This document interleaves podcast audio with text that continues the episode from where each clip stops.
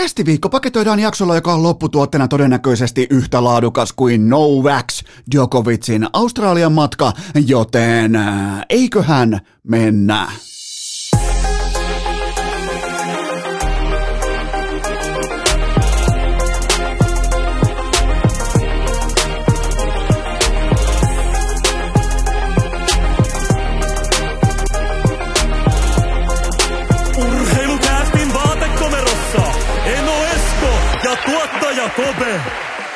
Tervetuloa te kaikki mitä rakkahimmat kummikuuntelijat vielä kertaalleen tähän viikkoon. Urheilukästin pariin on perjantai 7. päivä tammikuuta ja nyt se deadline koputtaa oveen, nimittäin tämä on viimeinen päivä, viimeinen ehto, kun sulla, rakas kummikuuntelija, on mahdollisuus liittyä urheilukästin hekomaikumoituun, arvostettuun, ylistettyyn hiihtoseuraan. Eli tämän päivän jälkeen osoitteessa hikipanta.fi ei ole enää myynnissä urheilukästin hiihtoseuran erittäin legendaarisia, suurta kunnioitusta sekä arvostusta nauttivia hiihtoliivejä, joten jos sä aiot moisen tilata, se päivä on tänään, eli se on kokonainen paketti ja se löytyy osoitteesta hikipanta.fi ja Eno Eskon ikioman Finlandia hiihdon 65 kilometriä perinteisellä tyylillä tulikuuma sponsorikilpailu, oikeastaan tarjouskilpailu on tullut nyt päätökseensä. Tarjouksia tuli Amazonilta, Applelta, Teslalta, yllätyskorttina mukana myös Gazpromi. Mä en tiedä johtuuko tämä mun erittäin mittavista Coach Rothenberg kehuista, mutta joka tapauksessa nyt on nimittäin lippua pöydässä, nyt on nimittäin kuponkia tarjolla. Käydään nämä Sanotaanko käydään oikeastaan kaikki sponsoritarjoukset läpi. Patalahden liikenneasema. Sieltä tuli vähän tällainen niin kuin perform and get paid tyyppinen paketti. Eli jos mä voitan Finlandia hiihdon, niin mä saan syödä siellä ilmaiseksi koko vuoden rekkamiesten pöydässä. Rakennusliike J. Väisänen totesi, että mm, jos pitävät mun, ei, miten se menikään, että jos mä pidän mun pipossa heidän mainosta, ne antaa mulle Antaako ne mulle rakennuksen, antaako mulle rahaa, jotain ne kuitenkin antaa, ja sitten vielä Wirestaff Helsinki Oy, ja ne oli todellakin niiden pizzauksessa oli kästit kuunneltu, ja ne tarjosi Halo Helsingin stadion keikalle VIP-lippuja ja ruokalippua myös apulaistuottaja Hunulle, joten tota, kilpailu oli todella kovaa, mutta se meikäläisen ikioma elämäni ensimmäinen urheilusponsorivalinta, se on yhtä kuin Custom Ski, kyllä, Custom Ski. Äh, miettikääpä, siis tämä on suksikauppa, tämä on hiihtämiseen liittyvä kauppa, tämän sijainti on tuossa mm, Lahen Mäkitornista, Mäkitornin hyppyreistä vähän siihen raviradan suuntaan, siihen vaikka heität auton parkkiin raviradalle ja menet siihen äh, Custom Skiin kopille, nimittäin siellä voi kuvitella olevansa ihan oikea hiihtäjä. Mun kaltainen turistikin voi kokea sen, että siinä on useampia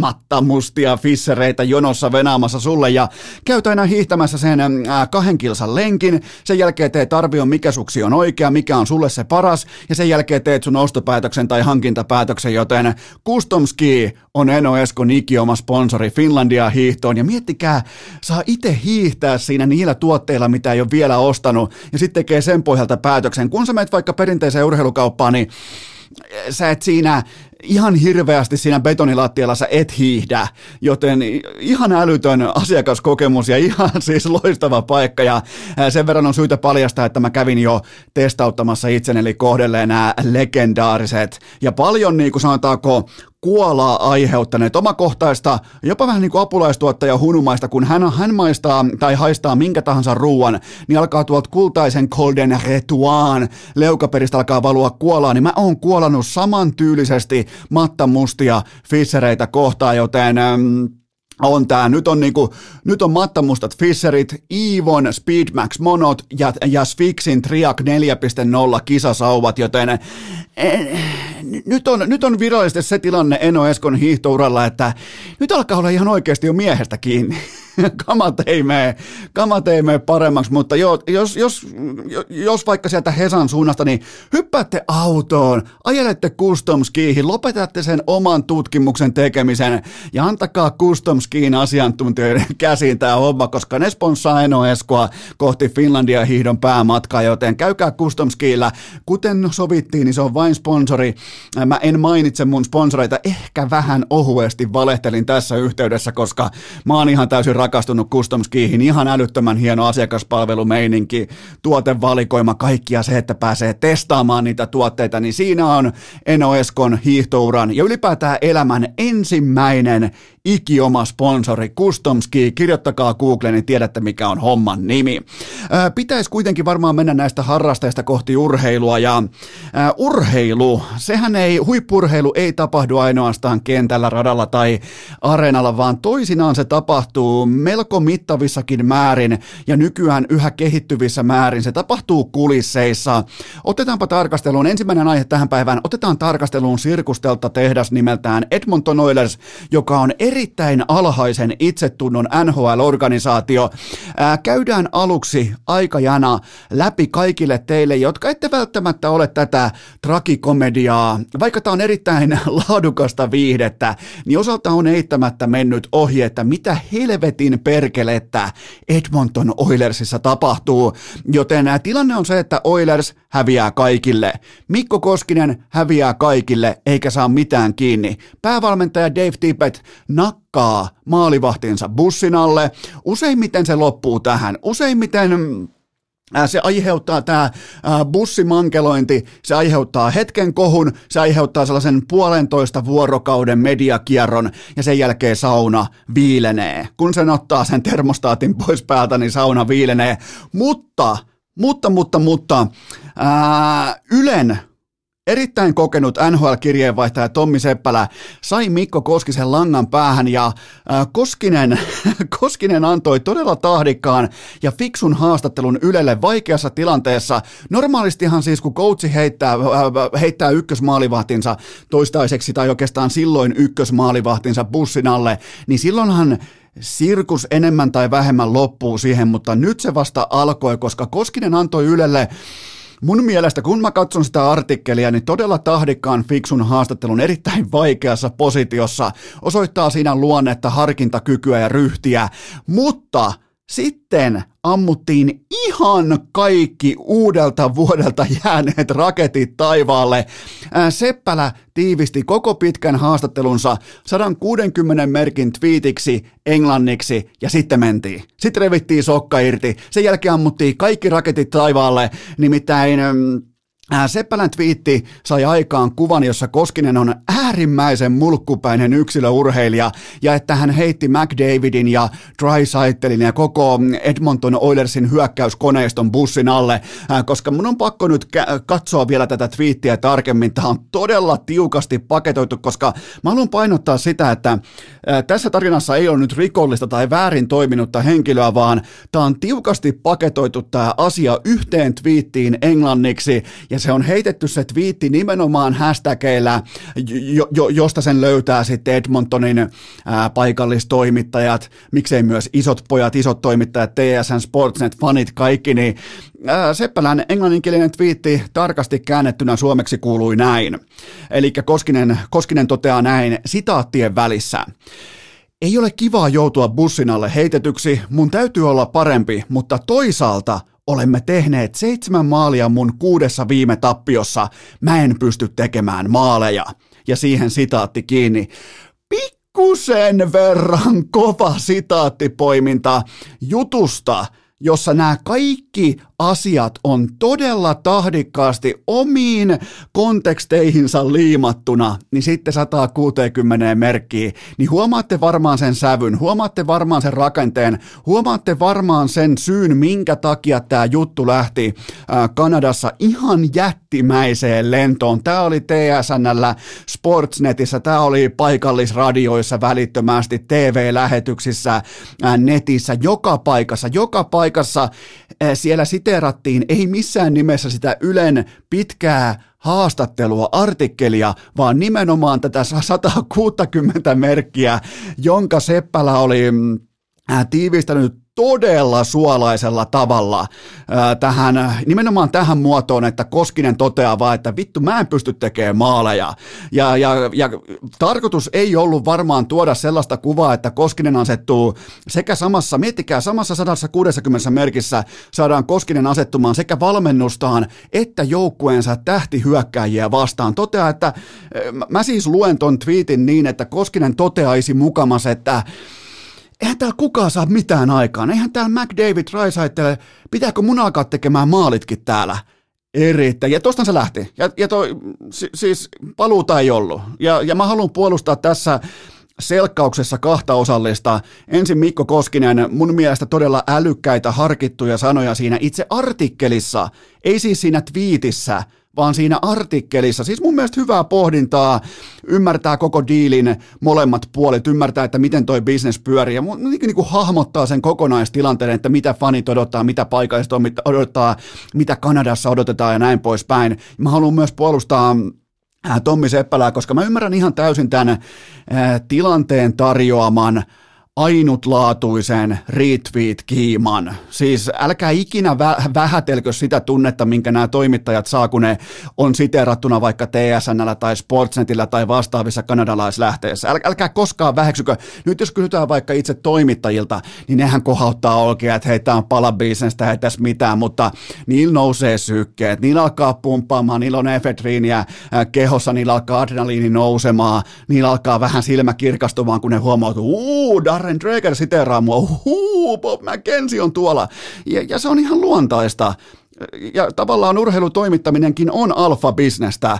Ja, ja, ja tämä on siis ihan täysin luonnollista, että Seppälälle tarjoutui, paketoi, niin kuin, tarjoutui ihan journalismin sääntöjen mukaisesti sauma paketoida todella suolaiseen muotoon Mikko Koskisen lausunto englanniksi, ja ketään hän ei kiinnostanut se suomenkielinen artikkeli, ei pätkän vertaa. Mun mielestä oli hyvä artikkeli sekä Koskiselta että itse toimittaja Seppälältä, mutta se englanninkielinen twiitti, niin se oli niin suolainen, koska jos mä olisin, mä kokeilin itseäni siinä asemassa, että mä laitoin itteni kahteen eri positioon, mä olisin vaikka TSNn toimittaja, niin toihan olisi mulle ihan pelkkää kultaa, ihan pelkkää herkkua, siis nyt kiistanalaisen organisaation maalivahti antaa kommentteja, joita me TSN ei ikinä saataisi, ja ne on meillä tässä yhden twiitin muodossa. Me voidaan siis pauhata koko loppuviikko oikeastaan pelkästään tosta twiitistä. Ja mä asetin itteni myös Seppälän positioon.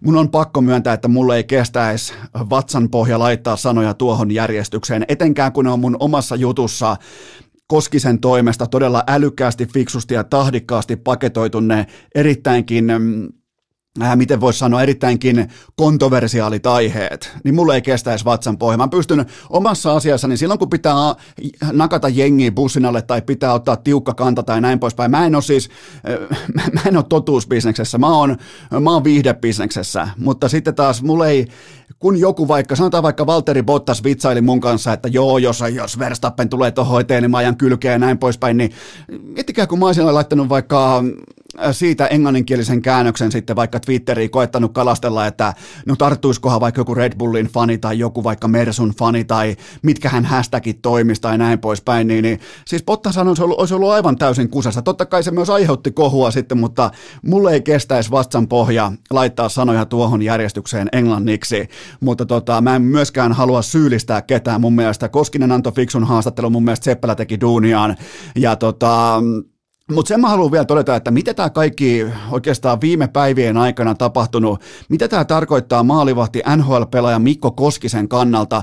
Ensinnäkin, jos mä olisin hänen agenttinsa, jos mä olisin hänen lakimiehensä, mä olisin ihan saatana raivoissani Seppälälle. Ihan, ihan siis vittu, puhelin sulais kouraa, mutta tämä tarkoittaa Koskisen kannalta sitä, että hänen sopimuksensa loppuu nyt tietenkin sitten ensi kesänä. Se on iso sopimus, ei tule koskaan näkemään mitään vastaavaa rahakuormaa, mutta nyt hän on maalivahti.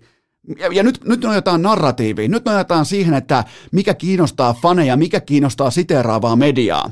Hän on siis nyt tällä hetkellä, tänä aamuna, hän on maalivahti, joka ei saa mitään kiinni, mutta hän on myös kusipäämulkku, joka nakkaa organisaationsa kerran elämässä tyyliset hyökkäyspelin talentit bussin alle toteamalla, että hei, kuuteen viime tappio mulla, seitsemän tehtyä maalia, pitääkö mun tehdä täällä maalitkin?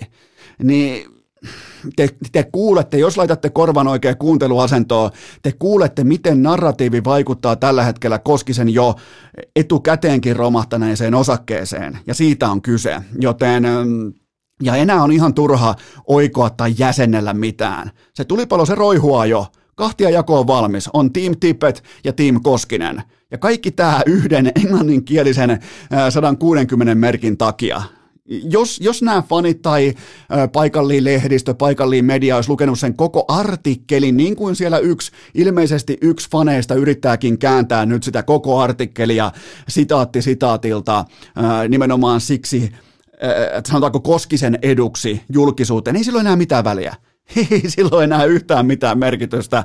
Se kahtiajako on jo valmis, se on tehty ja juuri nyt Koskista käytetään lyömäaseena fanien toimesta Tippetin suuntaan, koska fanit haluaa Tippetin ulos ja ne haluaa liittyä Team Koskiseen, että et, et kun nyt Koskinen on heitetty bussin alle, niin nyt pitää ymmärtää, ymmärtää meidän maalivahtia, pitää ymmärtää joukkuepelaamisen tematiikkaa, pitää ymmärtää se, että meidän hyökkäyspeli ei ole toiminut ja näin poispäin. Ja pitää siis nyt keksiä tapoja, että miten pystytään vivuttamaan Tippettiä ulos tosta ja siihen käytetään Mikko Koskisen kolmen metrin vipuvartta hyväkseen. Ja, no mä kysyn sulta nyt näin päin. Sä oot nyt GM, sä oot nyt vaikka äh, sä oot NHL, ihan oikea GM, sulla ei ole vale GM pukua päällä, niin kun sä etsit kesällä vaikkapa kakkosveskaria, sitä tukirankaa, tukimiestä, joka pelaa ne laadukkaat 15 ottelua, niin haluatko sä palkata sen tahon, joka heitti julkisesti aikamme parhaat hyökkäyssuunnan megatähdet bussin alle, heittämättä niitä kuitenkaan bussin alle, mutta kun se twiitti on siellä, kun se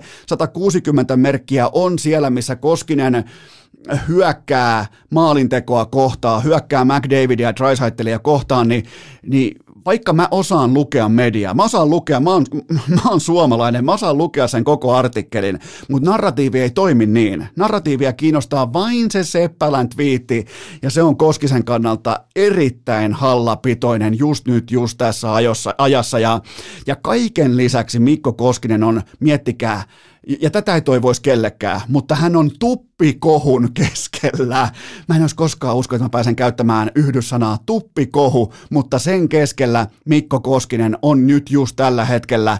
Nimittäin Oliko joku tilanne vaikka Rangers-ottelussa? Taisi olla Rangers-matsi ehkä siihen filmaukseenkin liittyen. Oli muuten tosi komea filmaus. Jos, mulla on sellainen sääntö, että jos sä oot yli kaksimetrinen, on laji sitten mikä tahansa, sun ei kannata koettaa filmata, koska sun kaatuminen on helvetin paljon rumemman näköistä kuin joku, joku verratti Italian keskikentällä kaatuu. Se, se, se sun kaatuminen, niin se ottaa aikaa, se on sellainen puun kaatuminen, pitäisi olla sellaiset kaatoliinat tai kaatohihnat, mihin suuntaan sua pitää lähteä, äh, lähteä kel, kellistämään, niin se ei näytä hyvältä, mutta Koskinen jäi kiinni siis siitä, että hänen tuppinsa on liian pieni, eli se mikä on siellä Äh, veskarin maidan. Se siis äh, tupin äh, koko, se suojelee siis sitä, että se ei mene, mistä se ei saakaan mennä läpi?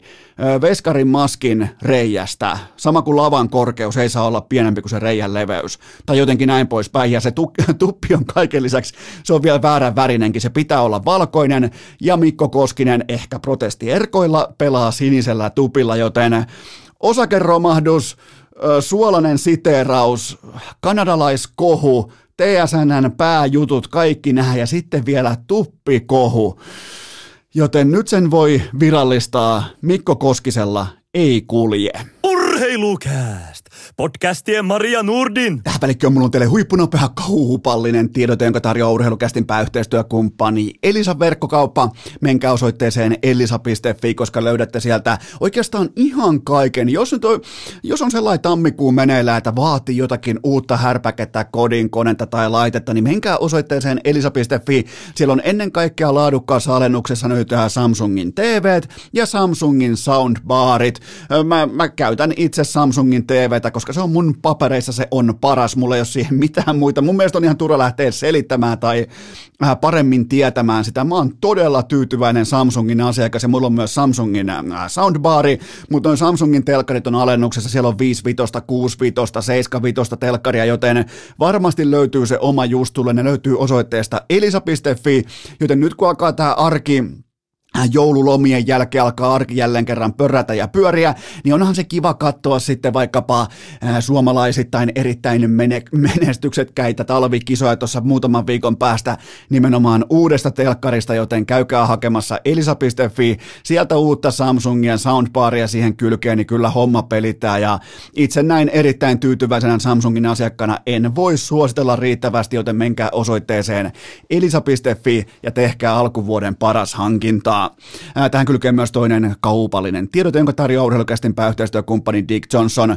Siellä on homman nimi nyt se, että kaikkiin tuotteisiin lähtee suoraan verot pois suoraan verot pois. Jos et ole muutenkaan mikään verojen maksamisen fanaatikko, niin kuin todennäköisesti aika moni suomalainen ei ole, niin siellä on verot pois hinnoista. Eli sen verran alennusta joka tuotteesta, että siitä on verot leikattu helvettiin. Ihan kaikki tuotteet, kaikki laatutuotteet, kaikki suosituimmat tuotteet, kaikki oot sitten partaharrastaja, oot sitten kalju, mitä tahansa, etit vaikka mm, tuoksuvoiteita, dödöjä, pesuaineita, käsisaippua, mitä tahansa, niin ne löytyy osoitteesta dig.fi ja aivan kaikesta, aivan kaikesta on otettu verojen hintalappu pois, eli ihan tuntuva alennus tässä veroja rakastavassa maassa. Menkää tekemään ostoksenne osoitteeseen dig.fi. Urheilukääst! Yhtä uskottava kuin HCTPSn ja Arsenalin tarrat Teslan takakontissa. Onhan se nyt kulkaa melko lailla ainutlaatuinen suhde, kun itse käy punnertamassa toistoja sisään 25 kilometriä Salappurin harjulla Messilässä perinteisellä tyylillä. Ja sen jälkeen mä voin luottaa aina siihen, että kun mä avaan Instagramin inboxin, niin siellä on loistavia kysymyksiä, pohdintoja, spekulaatioita liittyen urheiluun. Ja nyt kävi viime pitkällä lenkillä, kävi myös hyvin mielenkiintoinen tilanne. Yhteensä kolme ää, kanssahiihtäjää pysähtyi, tuli mun rinnalle hiihtelemään ja puhumaan, keskustelemaan vähän urheilusta, keskustelemaan ehkä vähän urheilukästistä, kaikesta tästä, joten tota, jos mä ihan sieltä alkaen jaksosta yksi, jos mä toivoin, että urheilukäst johonkin johtaa, niin se johtaisi pitkässä juoksussa toivottavasti siihen, että se laittaisi teitä paremmin vaikka menemään kävelylenkille, hiihtolenkille, juoksulenkille, treeneihin, mihin tahansa, ja se toisi sen pienen ilu, ilon, pienen sivupotkun mukaan siihen urheiluun, niin se mikä oli todella mukava huomata, niin nämä kaikki kyseiset kanssahiihtäjät samaan aikaan kuunteli urheilukästiä, joten tota, siinä mielessä tällainen niin kuin alkukantainen toivomus siitä, että toivottavasti se motivoisi viemään jengiä kohti vaikka kuntosalia, äh, hiihtolatua, juoksupolkua, maastopyörämetsää, niin se toi hetkellisen ihan oikeankin hyvän olon, hyvän fiiliksen, kun huomasin, että hei, täällähän ollaan nimenomaan laittamassa niitä toistoja sisään sen tuotteen kanssa, jonka mä pyrin myös viikkaamaan siihen muotoon, että se olisi kiva treenikaveri, että tässä, tässä ollaan vähän niin kuin samassa veneessä. Itsekin, jos aina ryyppäisi vaikka muistin pois jokaisen jakson jälkeen, niin voisi kuunnella omia juttuja sitten ihan täysin tuoreena, mutta siihen kelkkaan mä en enää hyppää mukaan, mutta e, en mä musiikkia kuuntele, ei, ei, ei siis jotenkin ei vaan putoa musiikki yhtään, että kyllä se on podcastit ja äänikirjat, millä mäkin menen tuolla laduilla. Aina, on sitten vaikka kolmen tunnin sessio, neljän tunnin sessio, niin kyllä se on podcast ja äänikirjaa, joten tota, pyrin jatkossakin tekemään teille joka maanantai, keskiviikko ja perjantai nimenomaan treenikaverin, käyttäkää se hyväksenne, lähtekää lenkille, lähtekää urheilemaan ja näin poispäin. Ja mua ei haitannut pätkääkään, että tämä suoranainen kolmen fanaattisen urheilukäst hyperfanin tapaaminen osui juuri siihen päivään, kun mulla on eka kertaa jalassa Matta Mustat, Fisserit ja Speedmaxin monot. Ei haitannut yhtään. Ja Swixin 4.0 triakit. Ei, ei siis, ei haitannut pätkän vertaa. Ei vedetty enää pummisuksilla. Oli ihan aitoa kamaa alla. Mutta nyt niihin kysymyksiin. Teillä on jälleen kerran hyviä kysymyksiä. Kiitokset siitä. Mun mielestä urheilukäästä urheilukästä syntyy aika voimakkaastikin siitä rungosta ja rakenteesta, että mitä te olette pohtineet, mihin te haluatte vastauksen, koska teitähän ei kiinnosta periaatteessa se. Te kuuntelette, mä voin kertoa teille, minkä takia te kuuntelette urheilukästiä. Sen takia, koska teitä ei kiinnosta se, että mikä on urheilun totuus tai tosiasiallinen tila. Teit kiinnostaa, että mikä on mun kanta siihen tilaan, joten otetaan ensimmäinen pohdinta pöytään. Aion katsoa kauden ensimmäistä kertaa Dallasin peliä viikonloppuna. Mitä otan seurantaan? Voidaan, vaikka tässä ei tarkennettu, niin kyseessä on siis Dallas Starsin peli, koska kaikkihan me tiedetään, että ne pelaa nyt primetimeissa ekaa kertaa tänä viikonloppuna, mutta voidaan ottaa mun mielestä, tai voidaan aloittaa koronalistalta palanneista suomalaisista, eli suomalaismafia tekee voimakkaan paluun koronalistoilta. Roope Hintz ja Miro Heiskanen joukkueensa parhaat pelaajat yhdessä Jason Robertsonin kanssa. Okei, Joe Pavelski voidaan kanssa nostaa tähän ryhmään mukaan. Esa Lindel 5-5 puolustuspelaaminen pelaaminen ihan koko NHLn eliittiä, mutta hyökkäyssuunta, kun mä katson Lindelin uraa, niin tämä on hyökkäyssuuntaan kiekollinen pelaaminen, statistiikan, GAR-statistiikka, kaikki datajälki, mitä on käytettävissä, niin tämä on Lindelin omaan tasoon peilaten, tämä on heikko esitys tähän saakka tämän kauden NHL, joten se on edelleen ihan pelkkää priimaa sen 5-5 puolustuspelaamisen kanssa, mutta hyökkäyssuunnassa on Mä oon yrittänyt tehdä silmätestiä, mä oon yrittänyt löytää sieltä niitä asioita, mutta mun silmä ei pysty erottamaan peruspakin hyvää kiekollista ja huonoa kiekollista tendenssiä, jos ymmärrätte mitä tarkoitan, koska ne on aika lähellä toisiaan keskimäärin, mutta nyt ei ole kuitenkaan Esalla, ei ole hyökkäyssuuntaan 5-5 pelaaminen toiminut. Jani Hakanpää kaikessa plusmerkkinen ja kaikessa myös täysin mitat täyttävä NHL-puolustaja Dallas osui kultakimpaleeseen, erittäin halpa tilinauha, todella, todella laadukas ja luotettava NHL-jääkiekkoilija, todellinen oman pään luuta, kahviryystäjä ja ennen kaikkea sellainen luottohevonen siinä, mitä hän tekee. Hän ei tee, ottakaa hakan päästä mallia, oot sitten missä tahansa töissä, oot missä tahansa positiossa tai roolissa, niin Älä aseta itseäsi asemaan, jossa sua arvostellaan sen mukaan, että sä teet asioita, joita sä et osaa tai jotka ei kuulu sulle. Hakanpää on loistava esimerkki siitä, että hän tekee vain ne työt, jotka hän osaa, jotka on hänelle kirjattu, ja mitään ylimääräistä ei lähdetä värittämään siihen ympärille. Se, sekin on taito, se on aikuismaisuutta, se on malttia, se on, se on sitä, että sun tavallaan niin kuin se sisäinen alfa, se kuuluisuutta ja mammonaa jahtaava ego, että se ei pääse valloilleen. Meillä kaikilla on se. Ihan siis meistä jokaisella on se ego siellä jossain olemassa, varsinkin me miehet. Meillä on se kunnianhimo, se tavoitteellisuus, mutta Jani Hakanpää osaa hallita erittäin hyvin sen, että missä hän on hyvä ja missä hän on huono, ja hän pysyy pois siltä huonolta alueelta. Ottakaa opiksi, ihan sama mitä teette älkää laittako itseänne positioihin, mistä teitä arvostellaan teidän heikkouksien kautta. Joel Kiviranta, Tällä haavaa vaikea pitää päätään pinnalla NHL-vaatimustasolla. On tsemppari, on luonnepelaaja, on kaikkea tätä, mutta toi laji on helvetin vaikea silloin, jos ei sulla ole mitään erikoisominaisuutta. Dallas Starsin ongelma on kuitenkin se, että joukkueen kapteeni ja kovapalkkaisin pelaaja Jamie Benn on koko porukan toiseksi heikoin pelaaja, kun puntaroidaan kokonaisvaltaista pelaamista GAR-statistiikan mukaisesti. Dallas on keskipakan joukkue siitä syystä, että se kiinnitti isolla ja pitkällä pitkällä rahalla aivan täysin väärät pelaajat. Ok, ehkä orastaen lockdown pakkopositiossa, mutta silti. Se on, se on kova maailma. Sä maksat vaikka kahdelle kolmellekin väärälle pelaajalle ja saat tuhottu seuraavaksi viideksi kuudeksi vuodeksi. Niin se vaan menee. Eli Bene Seguin kumppanit. Ja C-tason tähtiä A-tason sarjassa, A-tason liksalla. Joten tota, siitä on kyse, kun puhutaan Dallas Starsista. Seuraava kysymys. Uskaltaako Sidney Crosby vielä pelata jääkiekkoa Niko Mikkolan mieskäsittelyn jälkeen? Mä voin vain kuvitella, miten ikimuistoinen hetki tämä oli puolustaja Mikkolalle, koska voit ihan itsekin hetkeksi pysähtyä pohtimaan, oot vaikka hiihtoladulla, niin ota tämä pohdintaan, että sulla alkaa testot mylviä, sulla alkaa syke nousta, sulla alkaa vähän niin kuin kintaat putoilla kädestä, vähän niin kuin orastava jopa laturaivo ää, kummuta pintaan, niin se vastustaja sun edessä, jota pitäisi alkaa teutaroimaan, se on Sydney fucking Crosby, joka on varmaan Kretskin jälkeen koskemattomin pelaaja, siis ei sen takia, ettei se kestäisi ottaa hittiä vastaan, vaan onhan se nyt ihan hirveä tilanne joutua, joutua positioon, jossa pitää alkaa nyrkeillä mätkiä Sidney Crosbya. Kukaan ei halua olla siinä tilanteessa. Mä voin vaan kuvitella, miten erikoinen äh, sellainen, mitäs vittua nyt tehdään tyyppinen hetki tämä on ollut Mikkolalle. Ja tota, mutta onneksi siitä selvittiin kuitenkin vaan äh, Crosbyn punaisella yhdellä toista ja sillä, että kaikki pelaajat totta kai vaihtoehtoja myöten tulee siihen väliin ja tuomarit tulee väliin ja yleisö tulee ja Gary Bettman tulee väliin ja Hockey Canada tulee väliin IHFn heikot U20-kisa valmistelijat tulee väliin.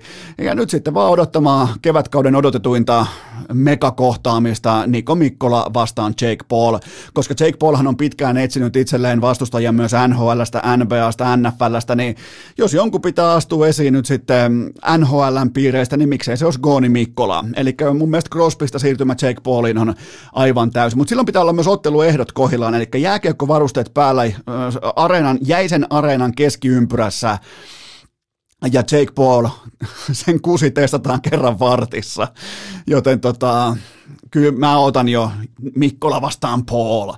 Siitä tulee hyvä matsi, mutta oli ihan hirveä tilanne nimenomaan Mikkolan kannalta, koska ethän sä halua olla se, joka alkaa mätkimään Sidney Crosbya. Vaikka mulla ei ole mitään sitä vastaa, että Crosby saa silloin tällöin vähän turpaansa. Seuraava kysymys. Joko on aika paketoida Nino, Niederreiterin ja Viktor Raskin kohutreidi vuodelta 2019? Ai ai, kohutreidi. Kyllähän se jonkin verran aaltoja silloin herätti ja silloinhan tuomio taisi olla näin päin aika voimakkaastikin, että Carolina veti Minnesotaa jossain määrin nenästä, jos en ihan väärin muista, mutta ensin tekstitv-numerot, Niederreiter, sveitsiläishyökkäjä treidin jälkeen 110 paunaa ja Viktor Rask samassa ajassa 49 tehopistettä. On tärkeää muistaa, että nämä samanikäiset pelaajat treidattiin suoraan peruna perunasta liki samoilla palkkanauhoilla, okei, Niederreiter megan enemmän, mutta yhtä kaikki. Carolina Hurricanes, joka on osoittautumassa tämän seuraavan modernin aallon fiksuimmaksi organisaatioksi. Se löi vetoa sen puolesta, että Rask on pelkkä fraud, pelkkä kimalle, pelkkä savuverho. Se, siis Raskihan, osa ei varmaan enää edes muista, mutta Raskihan pelasi hurrikaanipaidassa liki niin kuin, taisi olla kaksi 50 paunan sesonkia ja vielä A-rinnassa, joten se oli todella nouseva profiili hyökkääjä tuossa organisaatiossa. Sen jälkeen, äh, tämä oli siis uskomattoman tarkkasilmäistä työtä Karolainan osalta. Ne pystyy aistimaan jotain sellaista, mistä hyvin harvoin tuossa tilanteessa organisaatio päästää nousevasta, nuorevasta, nousevasta nuoresta pelaajastaan irti. Joten, ja nyt Niederreiter on, miettikää, Niederreiter onpa muuten vaikea sanoa tuota nimeä sillä 1, 2, 3, Niederreiter, niin nyt hän on suurimman Stanley Cup-suosikin Gartilaston kärkinimi, huippupelaaja, huippuluotettava pelaaja, kun taas Victor Rask puolestaan läpäisi veiverit ilman vilkaisuakaan, joten nyt viimeistään, jos se on ollut spekulatiivinen äh, lähtökohtaisasetelma silloin 2019, että kumpi voitti treidin, niin nyt eittämättä meillä on W ja L taulussa, ja tämä trade ei mairittele Minnesota Wildia. Seuraava kysymys. Kuka on kiinni tämän kauden Jeff Skinner-palkinnossa?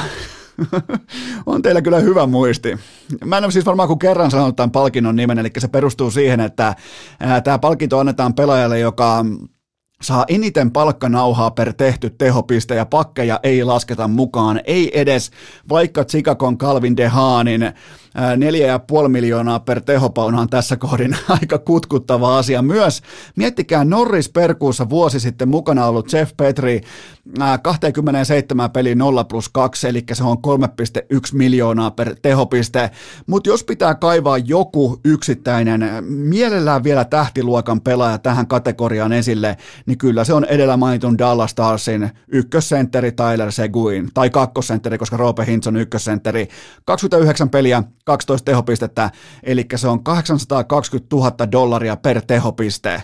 Ja tähän kaikki tiivistyy Dallasissa, ja Jamie Benn on vielä huonompi. Seuraava kysymys.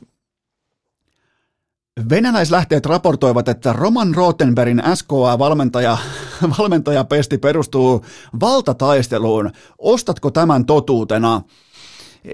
E, en osta miltään osin. On siis aivan selvää, että nyt edetään CV- ja substanssin voimin. Mun mielestä on kaikki, tämä on kateutta, tämä on halpaa spekulaatiota. Coach Rottenberg linjasi olevansa seuraava Jose Mourinho, joka toimii Sir Alex Fergusonin apuna tulkkina. Mä en tiedä, mä en tiedä mistä, jo mä en nyt kyseenalaista Coach Rottenbergia, mutta mä en tiedä mistä hän on jalkapallo uutisensa lukenut, että hän on saanut Jose Mourinhon tarinan jotenkin mätsäämään Sir Alex Fergusonin tulkkipestiin. Et skotlantilainen äijä tarvis tulkkia Manchester United. Voi olla, voi olla, koska Sir Alex ainakaan lähtökohtaisesti ei osaa puhua englantia, jota me kaikki ymmärrettäisiin.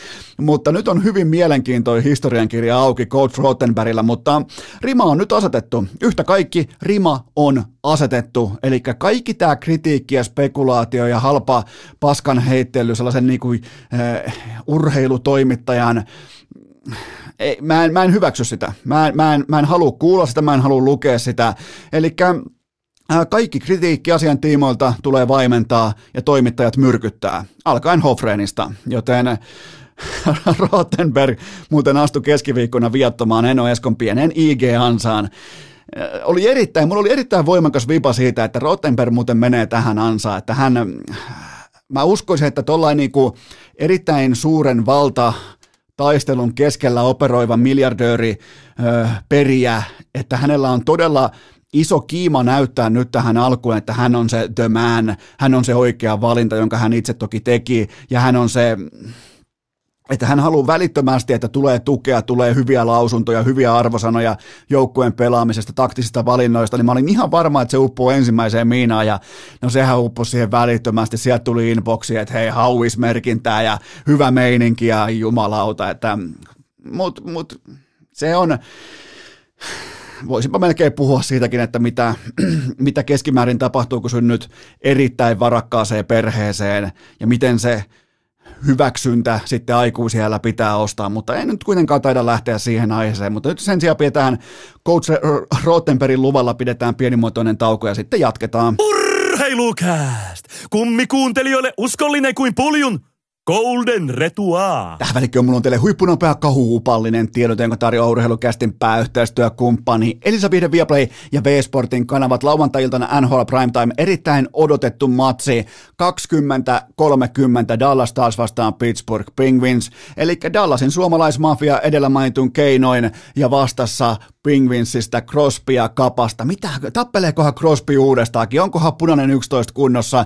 Pysyykö Kapanen pelin sisällä? Lähteekö höntyilemään? Onko sellaista ää, lapsen kasvoista intoa juosta irtokiekkojen perässä, perässä ja pelata itseään ulos pelistä? Niin tuossa on paljon mielenkiintoisia kysymyksiä tähän kiekkoiltaan ja jotenkin ollut muutenkin maalirikkaita ja iloista jääkiekkoa kaikilta osin. Siitä on, tätä lähiaikojen NHL on eittämättä rakastanut ihan kaikki muut paitsi maaliva maalivahdit ja undervedon lyöjät. Joten tota, otetaan seuranta, otetaan katselmukseen, katsotaan lauantai-iltana 20-30 Dallas vastaan Pittsburgh. Ennen kaikkea seurantaa Miro Heiskanen, se dominanssi, ylivoima, tau, tai niin kuin ylitsevuotavainen luisteluosaaminen tauon jälkeen useimmiten ne parhaat pelaat ottaa itselleen vielä sen pienen ylimääräisen edun puolelleen, joten mä otan totta kai Miro Heiskaselta ihan täysin huippuiltaa. Menkää tilaamaan ää, Viaplay, siellä on valioliika, Bundesliga, UFC, NHL, kaikki. Laittakaa tilaus sisään osoitteessa viaplay.fi tai sitten vanhan liiton tyylillä operaattoreilta V-Sportin kanavat. Ja sitten vielä lisäyksenä, muistakaa se, että urheilukästin hiihtosettien viimeinen kuulutus, se on nyt tänään perjantaina hikipanta.fi, eli niitä hiihtosettejä, niitä ei tehdä enää tämän jälkeen. Niitä hiihtoliivejä ei tule yhtäkään tämän jälkeen myytäväksi, eli jos haluat liittyä urheilukästin hiihtoseuraan, niin se on tänään. Sen jälkeen ei tarvi liittyä. Ja ymmärrän täysin, miksi aika moni jättää liittymättä. Joten tota, jos haluatte liittyä urheilukästin hiihtoseuraan, niin ne hiihtoliivit, ne on myynnissä vielä tämän perjantain osoitteessa hikipanta.fi. Urheilukääst! Voidaanko keskustella hetki Aleksi B:n takaforssasta? Rouhaistaanpa suoraan seuraava pohdinta pöytään. Mitä ajatuksia tuo herättää, että SM Liigaa pelataan nyt suljetuin ovin? Tämä on nyt ihan kaikkien kannalta putipuhdas katastrofi. Tässä ei ole enää voittajia. Nyt, ei, nyt yksinkertaisesti ei ole voittajia, ei fanit, ei organisaatiot, ei pelaajat, ei TV-tuote, ei yhtikäs mikään. Mä oon tehnyt periaatepäätöksen, että mä en katso enää sekuntiakaan urheilua ilman yleisöä. Se on mun periaatepäätös, sulla voi olla eri päätös, mun päätös on tossa. Ja mä kysyn teitä nyt näin päin. Montako tartuntaketjua on alkanut jäähallilta viimeiseen kahteen vuoteen, entä futisareenalta, entä sählypeleistä? Futisareenalta varmaan pitää mennä tonne johonkin sinne, missä se oli jossain Bergamossa, Atalantan kotipeli, oliko Valencia vastaan mestarien liikassa just ennen pandemian puhkeamista, niin varmaan pitää mennä sinne asti, että saadaan urheilu jossain määrin syylliseksi johonkin koronan leviämiseen, miettikää. Siis montako tartuntaketjua on oikeasti alkanut jäähallilta, sählypeleistä, montako epicenteriä on syntynyt kuntosaliharjoittelun tuloksena, ja, ja ja mä totean sen vielä, mun on pakko todeta sekin ääneen, että mä en siis datauskovaisena, mä en pidä omikronia järin ankarana vastustajana. Että jos alkuperäinen ja se vahvin korona, se oli piirtua, niin tämä omikron alkaa olla jotain pinkättiä tai jopa ofeliaa. On mutta aika kovat, aika kovat juomat. Osalla varmaan tulee nuoruus mieleen. Ai jumalauta, pinkättiä ja ofeliaa. Osalla tulee varmaan vähän jopa syyllisyyttä. Eikä siinä ole mitään väärää. Osa on varmaan ehkä ottanut ne lennokkaimmat Junnu Humalansa Ofelialla tai Pinkkätillä ja sen jälkeen oksennettu jotain pinkkiä, sellaista valmista lientä takaisin sinne laareen, jumalauta. Mutta tämä alkaa, tämä Omikron alkaa olla siis ihan datan pohjalta, tämä alkaa olla lantrattua, monin kerroin lantrattua pirtua. Niin tota, mun on, t- tällä hetkellä mun on tosi vaikeaa ymmärtää, miten tällä tietoisuudella, tällä datamäärällä, tällä teho hoitopaikkojen määrällä, tehohoitovaatimusten kasvulla, joka on hyvin maltillista nyt omikronaalossa, niin miten, miten, miten kaikki voi olla kiinni? Miten ravintolat voi olla kiinni? Miten urheilu voi olla kiinni? Miten liikuntapaikat, jumalauta, voi olla kiinni? Ei me, ei, ei me jakeluun. Ei, ei, ei vaan me jakeluun, ei mitenkään me jakeluun. Mun mielestä mun mielestä SM Liiga pitäisi laittaa tauolle kokonaan, ihan kylmästi vaan, osakeyhtiöt seis vaan, letku irti seinästä ja laittaa valtion vastuuseen ihan kylmästi vaan siitä, että noin kaikki menee nurin, IFKta myöten, kaikki nuri, kaikki puskurit on käytetty, kaikki nurin vaan. Ja katsotaan sitten, että mikä on valtion vastaus tähän kaikkeen, mutta, mutta niin kuin pinkkät Ofelia Akselin omikronin takia kaiken peruminen, niin, niin enää ei mene läpi. Puolitoista vuotta sitten meni läpi, vuosi sitten meni läpi, enää ei mene läpi. Seuraava kysymys. Kun aloit erikseen etsiä Johannes Kläbosta heikkouksia, niin saatko siitä mitään tyydytystä, että hän ajaa Toyotalla? No oikeastaan tässä pakkoraassa tämäkin kelpaa, mutta ihan varmasti Kläbo valitsee Toyotan mallistosta sen kaikista taloudellisimman auton ja pelastaa maapallon sähköversio autolla ja voi vittu, että vituttaa. Mä veikkaan, että, mä veikkaan, että tämä jopa autovalintakin, vaikka mä en ihan hirveän korkeisiin kantimiin nosta Toyotaa, mutta mä oon ihan varma, että Kläbo tekee senkin oikein. Sitten sillä on varmaan siinä Toyotassa sähkö, Toyotassa joku kattoikkuna, mistä se täydellinen tukka vaan kuin Aleksi b konsanaa, niin mä oon niin täynnä Kläbo-vihaa, kun lähdetään kohti olympialaiset. Mä oon melkein valmis hyppää ladulle. Ihan periaatteen vuoksi en ottanut niitä toisia suksia, koska Kläbo hiihtää niillä. Mun mielestä jopa niin kuin, oksentaa ladulle, kun mulla oli Kläbon sukset jalassa tuossa testivaiheessa. Joten tota, mä jatkan edelleen Kläbon heikkouksien etsimistä niin kauan kuin työ on valmis. Mä en ole varma, mä en ole varma onko työ valmis koskaan, mutta mä en aio luovuttaa. Seuraava kysymys. Onko urheilujournalistilta mennyt ensimmäiset 37 vuotta ohi, että olympiahiidot vedetään aina vuoro-olympiadein? No mä oon ollut hiidosta kiinnostanut, pois lukien Iivo, Myllylä, mm, Lahen kotikisat aikoinaan, muutama muu tällainen niin kuin sekvenssi. Mä oon ollut hiihdosta kiinnostunut ehkä noin vuoden päivät, joten mä oon tämän lajin osalta vielä ihan kapaloissa ja mä oon kattonut oikeastaan tähän enemmän tai vähemmän viime kevääseen saakka mä oon katsonut hiihtoa silleen, että tulee hiihtoa, katsotaanpa, tämähän on mielenkiintoinen. Okei, miten suomalaiset pärjäs, okei, tossa ollaan hyvä noin. Niin nyt mä niinku enemmänkin otan selvää siitä, että mitä hiihdetään, mikä on rataprofiili ja mitä vaikkapa Jauhojärvi sanoi, että mikä on tänä päivänä oikea voitelu, oikea hionta. Mulle mä en koskaan kuullutkaan mistään hionnasta, tällä hetkellä mä tiedän hionnasta kaiken. Joten tota... Uh, Tämä ei, mä jätän henkilökohtaisen protestin siitä, että olympiala, tulevien olympialaisten kuninkuus, kuninkuusmatkaa ei hiihdetä perinteisellä tyylillä. Ei se ole mikään kuninkuusmatka. Se on, se on kaiken näiden mikkihiirihiihtäjien, Gläbo ja muiden lystiä, kun pääsee peesaamaan 49,5 kilsaa ja sen jälkeen sillä täydellisellä fledalla, kun ottaa ihan varmasti ottaa pipon pois sen vittu Toyotan logolla, niin ei tää, mä oon aivan loppu tuohon Gläboon. Seuraava kysymys. Ja jos joku sanoo vielä sitä tiukkaa ylämäkivetoa, ylämäkijuoksua, jos joku sanoo sitä kläböjuoksuksi, niin se on sitten välitön cancel. Keksikää joku muu termi sille, mutta tolle pojalle ei anneta mitään brändiä, ei minkäännäköistä jalansijaa. Liittykää, liittykää tähän suureen liikkeeseen. Seuraava kysymys. Ää, millä odotuksen liikut kohti Imatran SM-hiihtoja? No, no nyt alkaen tänään, perjantaina, tänään perjantaina pari viestit, lauantaina normaalimatkat, sunnuntaina sprintit. Mä menisin varmaan katsomaan, jos mä en olisi vihainen Imatran huijari koskelle tai sille padolle. Mä en ole ikinä nähnyt, että se koski pääsee virtaamaan vapaana siinä tai näkisin niitä kuohuja ja sitä kaikkea, varsinkaan iltavalaistuksessa, niin en ikinä. Liput näyttää aika halvoilta, Iivo ja Remi sivussa ainakin, joten nyt seurataan sitten Joni Mäkkiä, Risto-Matti, Risto-Matti Hakolaa, Jasmi Joensuuta, ja Joensuu muuten lähetti mulle videon näistä kollege-mestaruussormuksista. Ne oli muuten aikamoisia jötiköitä. Ne on ihan saman kokoisia kuin vaikkapa Super Bowl tai Stanley Cup-sormukset, joten mä sanoisin melkein Jasmille nyt näin, että äkkiä ne sormukset käteen. Keijo voi kiikuttaa ne vaikka lähtösuoralle siihen kilpailuhanskan päälle, niin johan alkaa kilpasisko, alkaa trikoo tutista välittömästi, kun tulee noin uskomattomat käkikellot tulee siihen, vaikka molempiin nimettömiin.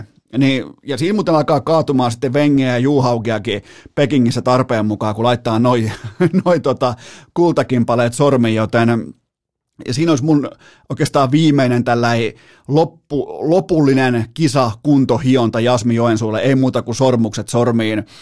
Mä en muuten näe tässä Imatran SM-hiihtojen osallistujaluettelossa yhtäkään urheilijaa urheilukästin hiihtoseurasta, ja Finlandia hiihdossa niitä on sentään kaksi. Shout out eräälle kummikuuntelijalle, joka liittyy mukaan mun esimerkin mukaisesti 65 kilsan päämatkalle ja laittoi itselleensä joukkueeksi urheilukästin hiihtoseura. Siis ei mikään tuttu kaveri, ei ole koskaan nähty livenä, mutta hän päätti hypätä, että pakko kantaa urheilukästin värejä ja, ja tota, jos, jos liitytte Finlandia hiihtoon, niin, niin tota, jos sulla ei omaa seuraa, niin kuin varmaan hyvin harvalla on, niin urheilukästi hiihtoseuran saa laittaa siihen ihan vapaasti.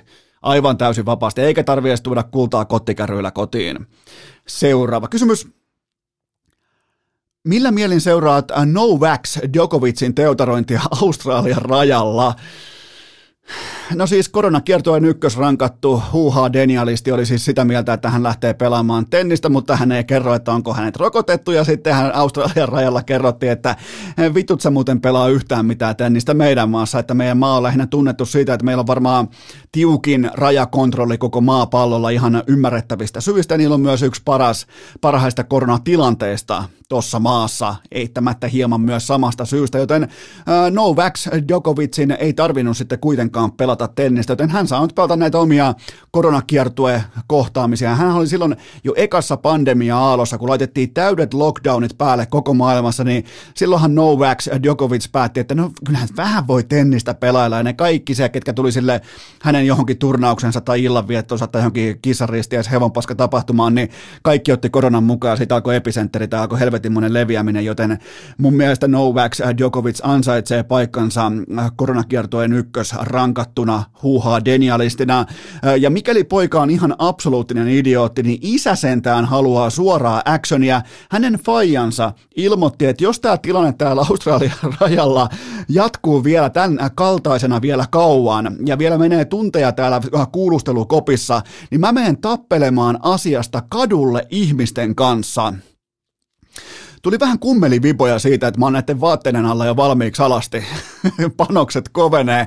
Eli isä Djokovic oli hyvin potentiaalinen huuha denialisti hänkin. Äh, hän oli valmis lähtemään tappelemaan ja nyt, nyt enää puuttuu se, että tuosta lääkintätiimistä löytyisi Joe Roganin nimi tai edes Aaron Rodgers. Antakaa mulle Aaron Rodgers nyt tähän porukkaan mukaan, mutta tuosta tappelusta täytyy sanoa, että kun Serbi ilmoittaa tappeluhaluistaan, niin se on vähän eri asia kuin meillä suomalaisilla. Silloin nimittäin keskimäärin jo tapellaan, joten on mielenkiintoista nähdä, että miten Isagoni Djokovic pärjää tuolla nyt sitten loppuun asti. Tokihan siellä tuli lähtöpassit ja varmaan yksityiskone lähti myös aika nopeasti takaisin kohti kotikonnuja, mutta mä en malta odottaa neloselta Australian rajalla TV-ohjelman seuraavaa tuotantokautta, kun sinne tulee tämä jumalaton huuhaa denialistin Entourage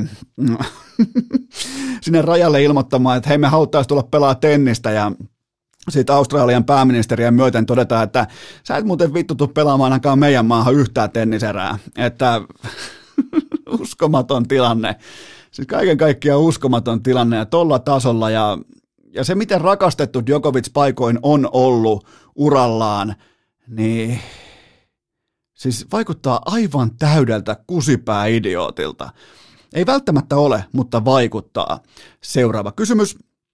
Ja siis on, absoluuttisesti on täysi oikeus olla rokottamattomana, mutta täyttä oikeutta ei ole mennä rokotuks, rokotukseen, rokotukseen niin kuin vaatimaan maahan, pelailemaan vähän tennistä, jos pääsyvaatimuksena on rokotepassi, rokotetodistus, ja olettaa omissa Instagram-kuvissa, että hei mä lähden muuten vähän niin kuin nokkavasti ilmoittaa, että by the way mä lähden tuonne Australiaan vähän lätkiä tennistä, että tää on mun vuosi. Eipä muuten ollut sun vuosi. Voi harmin paikka. Seuraava kysymys. Mikä on parhain muistosi liittyen Dirk Novitskin uraan? Hieno, hieno paita, hieno tyylikäs, mahtava paita, 4-1 nousi kattoon äh, keskiviikko, keskiviikko torstai yönä mahtavan ser- seremonian merkeissä Dallasissa 21 vuotta samassa sotisovassa, todellinen legendojen legenda ja yhtä kuin Dallas Mavericks, ainakin mun sukupolvelle. Mä en voi olla tässä kohdin mainitsematta omaa jähmettymistäni losissa vuosia takaperin, kun samalla äh, hotelli Rooseveltin alakerran vastaanotolla oli minä, Dirk Nowitzki, Tyson Chandler ja Rajon Rondo. Ja mä en uskaltanut antaa Chandlerille enkä Rondolle käskyä, että hei poika, nappaa, nappaappas kuva minusta ja Dirkistä, joten mä paskansin lahkeeseen siinä ja mä vain tuijotin ja menin pois ja ymmärsin oman pianuuteni. Joten tota, siinä olisi ollut Dirk Novitskin, koska se on kuitenkin sellainen urheilija, joka on eittämättä tulisi kaverikuviin ja, ja hänellä on aina ollut faneille aikaa ja jotenkin todella hurmaavan sympaattinen persoona, niin tota, ei ollut Vaakko Joonasta sanoa varsinkaan Rajo Rondolle, että hei poika, otas tuosta vähän kameraa, että mennään tuohon Dirkin kanssa kuvaan, niin siihen meni. Se oli vielä sitä kulta-aikaa, kun kaikki otti joka paikassa kaiken kanssa kaverikuvia. Se on muuten vähentynyt huomattavasti viime vuosina ja varmaan on menty ihan oikeaan suuntaan. Dirkissä mä muistelen lämmölästä samaa asennetta elämää kohtaan, vaikka sai satoja miljoonia rekkalastetta rakkautta, siis sama ehkä vähän sellainen höveli, saksalainen, rento, hauska, vitsaileva, kujeileva persona, joka antoi itsestään todella paljon medialle ja meille faneille. Ja mainitsi muuten tuossa kiitospuheessaan myös median erikseen, että yritti aina olla rehellinen, aina olla saatavilla ja arvostaa sitä, että miten media ja, median ja hänen suhteensa oli rehellinen, se oli paikoin kriittinen, mutta se oli aina aito. Joten mm, en mä ole koskaan kuullut yhdenkään suomalaisurheilijan sanomaan niin kuin vaikkapa mediasuhteesta mitään keskimäärin vaikkapa hienon leijonauran tai liikauran jälkeen. Se on helvetin tärkeä osa sitä uraa, mutta ei täällä, täällä hyvin harvoin tuodaan sitä Framille, miten tärkeä osa se on. Jokainen voi vaikka nyt soittaa Mikko Koskiselle ja kysyä, että miten on mennyt mediapeli viimeisen 24 tunnin aikana tai viimeisen kahden vuorokauden aikana. Ei ole mennyt kauhean hyvin. Ja Dirk Nowitzki on yksi niistä megatähdistä, joka antaa itsestään kuvaa, että hänelle voi mennä juttelemaan vaikka uuttusuan taukomajalla rukalla. Ihan kaikessa rauhassa siihen vaan, että moi, mä oon Esko, sä oot Dirk, mitä kuuluu, miten hiihto kulkee, onko mattamustat Fisherit jalassa, ootko käynyt custom skillä, joten tota, yksi mun suosikkiurheilijasta kautta aikojen. Seuraava kysymys. Miten kollege Jenkkifutiksen finaali päättyy ja miksi? Hmm. Siellä on sitten SECn supermega voimatalot vastakkain. Alabama, Alabama vastaan Georgia. Matsi pelataan maanantai tiistai yönä. Nyt on ison rematchin tuoksua ilmassa, mutta miksi tavallaan nyt pitäisi uskoa, että Nick Sabanin oppipoika nousisi yhtäkkiä kisällistä mestariksi? Jos kaikki sulaa Nick Sabanin edessä, niin minkä takia nyt tapahtuisi yhtäkkiä jo viime otatuksenkin jälkeen muutos? En ymmärrä, en puola sitä. Ja kaksi ehdottomasti parasta joukkuetta, ylivoimaista joukkuetta, molemmat täynnä tulevia, ei ainoastaan NFL-pelaajia, vaan NFL-tähtiä. Ja kaikkihan ymmärtää sen, että kollegemestaruudet voitetaan ei tässä finaalissa, vaan keväällä. Suurin piirtein tuossa niin maaliskuu, huhtikuu akselilla, kun lyömään rekrytoinnissa isoa vaihdetta silmään, niin silloin aina voitetaan puolentoista vuoden päähän se seuraava tai kahden ja puolen vuoden päähän se seuraava mestaruus. Ja siinä Nick Saban on parempi kuin kukaan koskaan ikinä rekrytoinnissa. Ihan uskomaton hevonen. Ja suomalaisittain tämä on siinä mielessä mielenkiintoinen matsi, koska Olaus Alinen eittämättä katsoo melko tarkasti näitä hyökkäyksen linjojen rakenteiden kehittymistä, eli ketkä lähtee NFL, ketä on tulos näiden jälkeen, ja pystyisikö itseään lyömään tuohon, koska jos pääsee jompaa kumpaan näistä kouluista, varsinkin Alabamaan, niin silloin on sisärata auki National Championshipiin ja silloin on sisärata auki automaattisesti NFLn ykköskierroksella automaattisesti.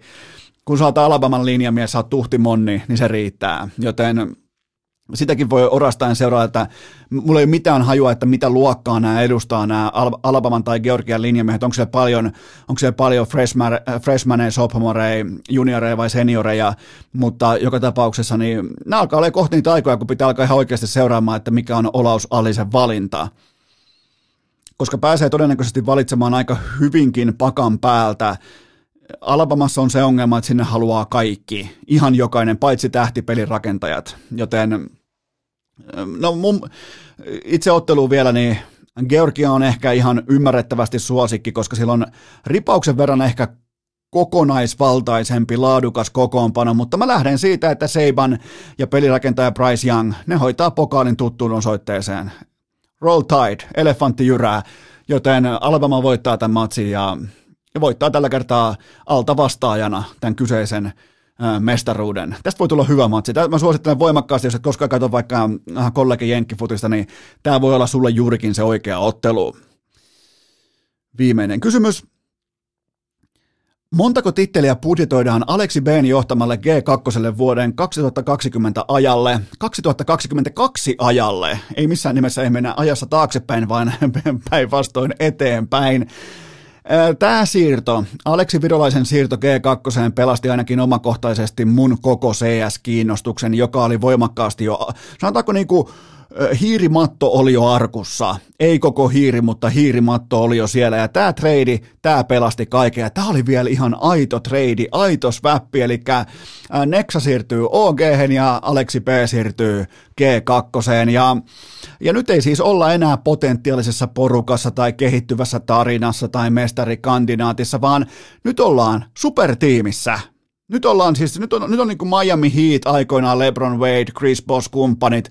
Nyt ollaan samalla tasolla. Eli siellä on lajin paras yleispelaaja Niko, lajin paras IGL Aleksi B ja lajin kuuri, äh, kuumin nuori superlupaus Monesy, eli herra Osipov. Joten siinä se on. Ja sitten vielä meritoituneet Jacks ja Hunter siihen tulitueksi. Niin tämä on, tää on nyt, tämä on suomalaisittain äärimmäisen kova siirto. Ja mulle ei siis, mun CS-seuranta ulottuu vain tuonne johonkin 2018 saakka, mutta mulle ei tule mieleen, missä suomalaispelaaja olisi mennyt yhtä valmiiseen mestaripotentiaaliseen, majorpotentiaaliseen joukkueeseen kuin tässä tapauksessa Aleksi B. Joten tämä oli Aleksi Blle todellinen lottovoitto ja tämä oli value tsekkaus, tämä oli, ei voi mitään muuta kuin olla iloinen. Ja nyt kysymys on, kysymys on vain se, että jatkaako hän ton tukan kasvattamissa myös G2 koska kohta tullaan just sille rajalle, että, että on, onko se tukka enää ok. Että sehän on ollut meillä niinku, jopa tällaisen niinku, Stondiksen kätkemisen aihe jo vuosia, mutta nyt se alkaa menee just sille rajalle, että en tiedä pelataanko CS vai kuvataanko seuraavaa Tartsania. Joten se on ainoa nootti Aleksi Ben suuntaan, että, että mikä on tällä hetkellä tukan kasvattamisen lopullinen endgame. Mutta nyt se on, nyt jos OGen kanssa tuli finaaleita, tuli finaalipettymyksiä, niin nyt ei tarvitse puhua mistään finaaleista, Nyt se on pokaali tai boost. Nyt se on majori tai boost. Tämä on hyvin selkeä tilanne urheilla, kun sä oot supertiimissä, niin siellä on vastassa sulla vain Navi ja ehkä kaksi tai kolme muuta joukkuetta. Niitä vastaan mitataan, kaikki muut pitää teurastaa. Ja tähän teuralle vientikaavoitukseen tärkein aivotekijä on nimenomaan Suomen Aleksi B. Siitä on kyse. Kyseessä on joukkueen laji, jota pelataan aivoilla, sen jälkeen talentilla, ja sun pitää pystyä niillä sun pelitaktisilla valmiuksilla tekemään talentista yhä parempaa, joten se on nyt tässä. Nyt on sauma voittaa Suomeen jotain todella todella suurta, majorit, mitä tahansa, joten kuten urheilukästä ensimmäisenä uutisoi. Ai jumalauta, lähtipä tällainen sanomahenkinen. Kuten urheilukästi jo aiemmin uutisoi, niin Aleksi B on virallisesti G2 pelaaja pitäisikö tota alkaa rummuttamaan, että kuten urheilukästi, koska se, tavallaan se pitää paikkansa. Se oli urheilukästistä ensimmäisenä varmana tietona, että Aleksi P siirtyy G2. Miettikää, kun menisin itkemään tuonne pitkin, että anteeksi, mutta, anteeksi, mutta saisinko kreditoinnin tähän uutiseen, kun minä sen ensimmäisenä, minä täällä sen... tai jopa englanninkielinen twiitti. Olisikohan paikallaan? Jollain todella kovalla suolalla – jos saisi Aleksi P:n uran samanlaiseen lentoon kuin Mikko Koskisella on tällä hetkellä, noin niin kuin kuumuuden tiimoilta, ei välttämättä samaa suuntaan, mutta kuumuuden tiimoilta. Siinä voisi olla potentiaalia, mutta erittäin hyvä siirto ja pitää mun CS-kiinnostuksen elossa ja pitää CSn urheilukästin asiallistalla mukana, joten tota, ootan, ootan innolla seuraa peli toki G2 vasta helmikuun puolella, mutta oikeastaan Super Bowl siinä ja sen jälkeen G2 tarina alkaa ja se loppuu vasta joskus loppuvuonna, joten Tästä tulee hyvä. Tästä tulee mestaruuspitoinen vuosi, koska kaikki muu on äärimmäistä pettymystä. Urheilukääst! Tämä on virallisesti Arsenalin vuosi! Ja pettymyksestä puheen ollen, rakkahat kummikuuntelijat, on aika siirtyä kauden viimeistä kertaa NFL-kohdepoimintojen erittäin hyiseen, pettymyspitoiseen, farsin täyteiseen maailmaan viikko numero 18. Tähän saakka urheilukästin kausi 22 kautta 50 spreadia vastaan, eli puoli selkeästi tappiollinen, mutta ei kuitenkaan tullut onneksi nyt täysfiaskoa. Mä lasken teille vielä nyt sitten ensi viikon jaksoon, mä lasken teille vielä palautusprosentit, kaikki, että jos mä oon jokaiseen, ää, jokaiseen kohteeseen vaikka uhrannut 10 euroa, että paljon mulla on tällä hetkellä miinusta taulussa ja näin poispäin, niin saatte tarkan kuvan siitä, että missä määrin tämä kyseinen kausi oli tappiollinen. Voitolle ei voi enää päästä. Se on ollut tietoisuuden tilassa tavallaan jo viimeiset ehkä kahdeksan, yhdeksän viikkoa, mutta nyt on kuitenkin kolme voittoviikkoa tässä alla ja tavoitteena ottaa neljäs putkeen. Kohde numero yksi. Äh, se on yhtä kuin Pittsburgh Steelers plus 5,5 paunaa Baltimoren vieraana äärimmäisessä vihollisuudessa sunnuntai-iltana kello 20.00. Ja kummallakin on siis kosmeettisen, kosmeettisen teoreettinen sauma playoff-peleihin, eli pelinaamat kaivetaan esiin, ja vaikka ei oliskaan saumaa yhtään mihinkään, niin jos et sä huippuurheilijana syty Steelersin ja Ravensin kohtaamiseen, oot silloin väärässä työpaikassa. Steelers pelaa tämän kyseisen ottelun Big Benille, Coach Tomlinille, vaikka Tomlin ei tietenkään ole mihinkään lähdössä, mutta jälleen kerran hän kirjaa itselleen yhden ei-tappiollisen kauden, ja ennen kaikkea tästä tullaan jahtaamaan myös TJ Wattin säkkiennätystä. Ja siinä se kaava on. Kaikki pelaa aidosti näille kolmelle huippufiguurille tai legendalle. Mä en haluaisi kutsua Ben Rodlisbergeria huippuihmiseksi tai huippufiguuriksi, mutta voidaan kuitenkin puhua Steelers-legendasta. Se on absoluuttinen fakta. Najee Harris, NFLn rushing-tilastossa siellä neljä, ja toinen sija on täysin otettavissa, mikäli laittaa tähän ison näytön pöytään. Ja miksei sitä tulisi? Baltimoren juoksupuolustus on ollut ailahteleva, jos kauniisti sanotaan. Joten Najee Harris tulee olemaan yksi äh, kulmakivistä, kehen mä luotan tässä kyseisessä match-upissa. Äh, Baltimore oli valitettavasti yksi tämän kauden huijareista, oli uskomattoman hienoa lentoa paikoin ja tällä hetkellä ei vakuuta mikään. Ei Lamarilla, ei ilman Lamaria. Baltimore on myös hitusen verran, ehkä vähän yllättäenkin, se on soft, se on pehmeä sitä pystyy työntelemään ympäri kenttää. Eli kova keli, toivottavasti kova keli, Big Ben, legendaarinen vihollisuus ja äh, pass rushissa TJ Watt, joka on ihan pommin varma vuoden puolustuspelaaja ja absoluuttinen hevonen. Joten mun lopputulosheitto on tähän kauden viimeiseen matchupiin näiden joukkueiden välillä ja ylipäätään näiden joukkueiden viimeiseen otteluun, koska molempien saumaplayereihin on vain teoreettinen, eli lopputulosheitto on Steelers yllättää verivihollisensa lukemiin 2017. Toinen kohdepoiminta löytyy Georgiasta, Atlanta Falconsta. Oikeastaan on tuo, ottelu pelataan Georgiassa. Hyvä, hyvä Esko. Esko ymmärtää osavaltiot. Esko tietää osavaltiot. Atlanta Falcons kotonaan plus neljä ja puoli paunaa New Orleans Saintsia vastaan. Tämä pelataan sunnuntai-iltana kello 23.25. Mikäli jokin asia USA-urheilussa on aitoa, niin se on pitkän linjan vihollisuus ja se, että miten pääsee pilaamaan sen pahimman vihollisen koko kauden omalla vahvalla, laadukkaalla kotisuorituksella. Mä annan aina sille positiolle arvoa. Atlanta, Atlanta ei pelaa ulkopuolisin silmin yhtään mistään, mutta menkääpä kysymään faneilta tai pelaajilta ennen kickoffia, että merkitseekö Saintsin kohtaaminen yhtään mitään kotikentällä. niin saatte varmaan aika yksiselitteisen vastauksen, että kyllä merkitsee. Niillä on nyt Falconsilla on sauma äh, mahdollista sviipata kausisarja Saintsia vastaan ja tuhota niiden kaikki playoff-haaveet voittamalla tämä kyseinen äh, vihollisporukka. Ja mä perustelen tämän valinnan vain sillä, että Atlanta saa pelata ihan täysin talon rahoilla, kun taas Saints pelkää häpäisyä ja äh, sitä, että nimenomaan viholliselleen kumartuminen tässä tilanteessa, niin se aiheuttaa, siis tässä on tässä matchupissa on paljon kyse myös mieskunniasta ja tällaisista niin kuin perinteisestä luolamiesarvoista, ja, ja mä näen Atlantan todella yllätysvalmiina ja nimenomaan pääsee iloisesti pääsee nollaamaan vastustajansa kauden, niin eihän mikään ole sen parempaa. Parempi kuin oma Super Bowl. Joten tota, ja nyt tätä ottelua ei tarvi johtaa 28-3. Riittää vaan, että häviää alle neljällä ja puolella pisteellä. Niin mun heitto on se, että Atlanta sokeraa arkkivihollisensa lukemin 24-23. Eli Ville Tereniuksen kausi loppuu ankaraan tupla veehen. Kolmas kohdepoiminta on yhtä kuin Los Angeles Chargers.